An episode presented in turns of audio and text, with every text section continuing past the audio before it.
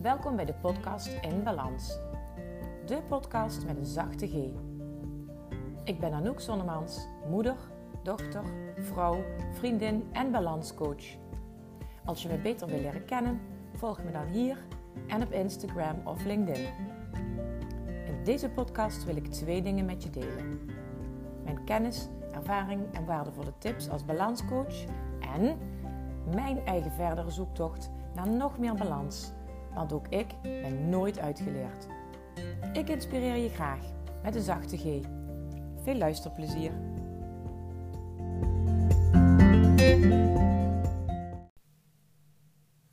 Lieve vrouwen, welkom bij aflevering 2 van de podcast In Balans. Vandaag staat de vraag centraal: wat is balans? Nou, om die vraag te beantwoorden ben ik eerst even naar het woordenboek gaan kijken. En in het woordenboek staat um, dat een balans onder andere betekent een tweearmige weegschaal. Het betekent ook evenwicht. En het betekent ook in de boekhouding bijvoorbeeld een overzicht van bezittingen en schulden. Nou, dat laatste, dat vind ik zelf heel saai, dus daar ga ik jullie ook niet mee lastigvallen. Maar uh, die tweearmige weegschaal, die vind ik wel interessant, want dat is wel een mooi symbool voor hoe uh, in balans zijn werkt. Als je zo'n weegschaal voor je ziet, dan heb je van die gewichtjes aan de ene kant liggen. En hoe meer de gewichtjes er aan de ene kant liggen, hoe hoger die andere kant uh, gaat. En dat betekent dus dat die weegschaal dan op dat moment uit balans is. En om te zorgen dat die een beetje recht komt te staan, in balans komt, leg je dus ook weer wat gewichtjes op de andere kant van de weegschaal. Um, dat is ook wat je doet als je evenwicht zoekt. Evenwicht is de tweede betekenis in het woordenboek evenwicht zoekt, balans zoekt uh, in je dagelijks leven. Ik zeg uh, heel graag: balans is een keuze. Want je maakt zelf de keuze of je die balans gaat zoeken en of je keuzes durft te gaan maken om bepaalde dingen niet meer te doen of bepaalde dingen juist wel te doen. Uh, bij balans heb je twee dingen die je in evenwicht wil brengen. En uh, dat is heel vaak je werk en je privéleven bijvoorbeeld. Waarbij het belangrijk is dat je uh, genoeg tijd hebt voor je privéleven en dat dat niet opgeslokt wordt door dingen die eigenlijk bij je werk horen. Maar ook andersom. Als je bijvoorbeeld een ziek kindje thuis hebt of je bent mantelzorger, dan wordt er best wel veel van je gevraagd in je privéleven. Maar dat kan ten koste gaan van de resultaten van je werk. Het is goed om je daar bewust van te zijn en soms kan het gewoon ook even niet anders. Maar eh, als je daarin ook blijft zorgen voor jezelf, dan kun je er ook weer voor de ander zijn. Dan is er balans tussen inspanning en ontspanning. Uh, hoe is het met die balans bij jou? Ben je constant bezig of heb je ook momenten van ontspanning op een dag? De balans tussen voor, voor de ander zorgen en voor jezelf zorgen. Hoe is het met die balans? Uh, mijn motto is niet voor niks. Zorg goed voor jezelf, dan kun je er ook voor de ander zijn. En dat klinkt wellicht of dat voelt wellicht egoïstisch om goed voor je, eerst goed voor jezelf te zorgen. Maar dat is ook zoals de natuur het uh, regelt. Een moederdier zal goed voor zichzelf zorgen, zodat het daarna beter voor zijn kleintjes kan zorgen. Op een diepere laag heb je uh, de balans tussen gevoel en verstand. En Misschien herken je dat wel. Uh, ben jij iemand die keuzes maakt vanuit gevoel? Of ben jij juist meer iemand die vanuit verstand keuzes maakt? Of maak je een combinatie van die twee? Ik ben zelf iemand die heel erg uh, die twee dingen combineert. Um, bij hele belangrijke beslissingen ga ik eerst op mijn gevoel af en ga ik daarna nog even verstandelijk ernaar kijken om te uh, checken of ik ook geen hele stomme fouten kan gaan maken. Waardoor we later daar last van zullen hebben als gezin. Uh, en bij kleine dingen maak ik heel vaak een rationele beslissing. Kijk, denk ik gewoon ergens over na en maak ik een keuze. Er is niks fout, er is niks goed in deze. Wat is nou het beste? maar de vraag is, wat past bij jou en in welke situatie kun je het beste je gevoel of je verstand of allebei volgen? Nou, en dan heb je ook nog bijvoorbeeld de balans tussen je mannelijke en je vrouwelijke deel. Uh, dat gaat ook echt te ver om dat hier helemaal uit te leggen. Maar als je daar graag meer over wil horen, stuur me dan een berichtje. Want uh, hoe meer berichtjes ik krijg over... Ja, Anouk, vertel me meer over die mannelijke en vrouwelijke energie. Uh, hoe eerder ik daar ook een podcast aan zal gaan wijden. Dus, Laat me weten of je over bepaalde onderwerpen die ik nu net heb genoemd uh, meer wil weten. Dan kom ik daar zo snel mogelijk op terug. Nou, waarom is balans zo belangrijk? Waarom vind ik het nou zo belangrijk om jullie meer te vertellen over in balans zijn? Nou, als je je bewust bent van de balans, uh, hoe alles in balans is of juist niet, en de keuzes die je hierin kunt maken, dan betekent dat dat je beter voor jezelf kunt zorgen en dus ook weer er voor de ander kunt zijn. En mijn zoeken naar balans heeft mij zo ontzettend veel rust gebracht. Want ik was enorm uit balans in het jaar 2012. Een heftige eh, ervaring die ik had op de school waar ik destijds als leerkracht werkte, bracht mij enorm uit balans. Op dat moment was ik me daar helemaal niet bewust van. Maar het heeft mij uh, uh, geholpen, het eerste zetje te gegeven, om te gaan zoeken naar wat heb ik nodig, wat vind ik nu belangrijk. En dat heeft er uiteindelijk in geresulteerd dat ik als uh, zelfstandig ondernemer aan de slag ben gegaan.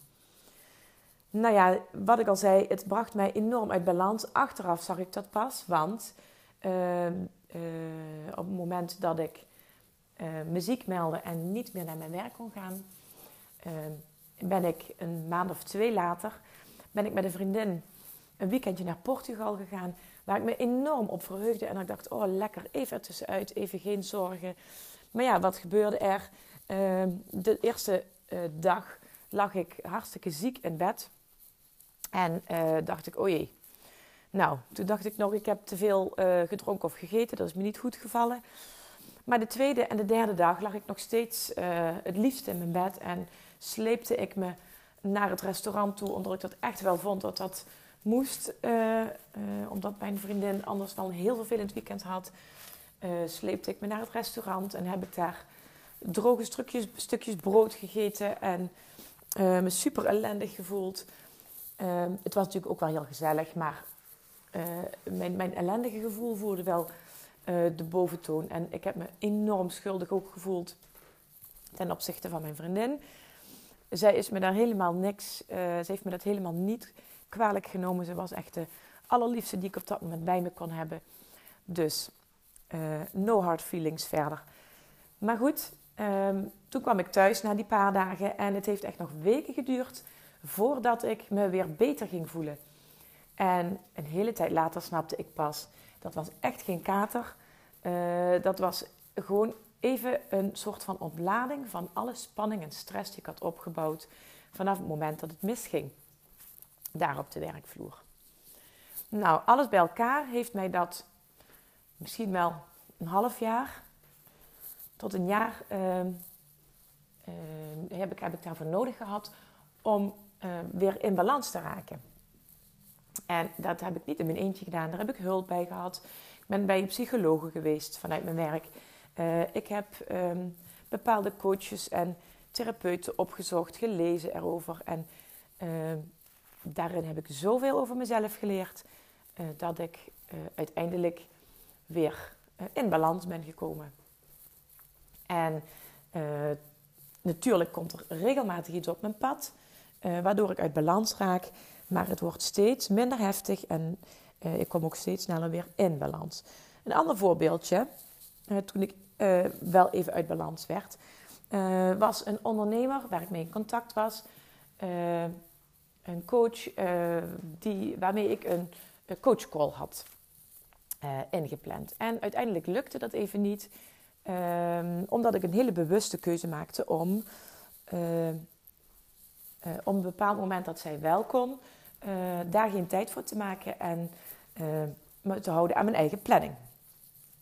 Ehm, de strijk stond erbij te wachten. Dus op dat moment wilde ik die huishoudelijke taak die ik gepland had niet aan de kant zetten voor die afspraak. Ik dacht, dat komt volgende week wel. Nou, die onderneemster maakte daarover een opmerking op social media.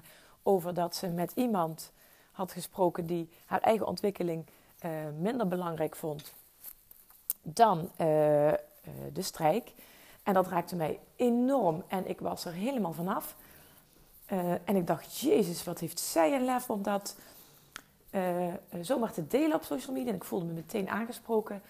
En toen heb ik dat even laten bezinken en gedacht: hé, hey, wacht eens even, Anouk. Wat gebeurt er nou eigenlijk? Waarom ga ik hier nou zo uh, enorm uh, door uit balans ook weer?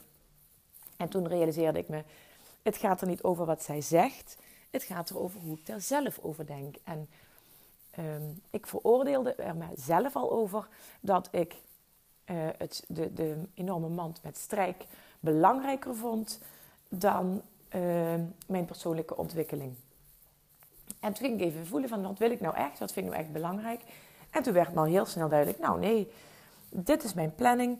Uh, door mij in de planning te houden, um, krijg ik rust in mijn hoofd en heb ik straks tijd voor mijn gezin.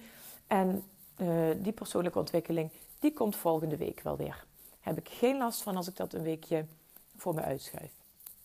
Daarop heb ik ook gereageerd. Op die manier heb ik ook gereageerd op die bewuste coach. En ze voelde zich enorm schuldig dat ze uh, mij zo geraakt had, maar uh, uh, heeft het ook weer rechtgezet. En we hebben daarna een heel leuk gesprek gehad, alsnog een week later.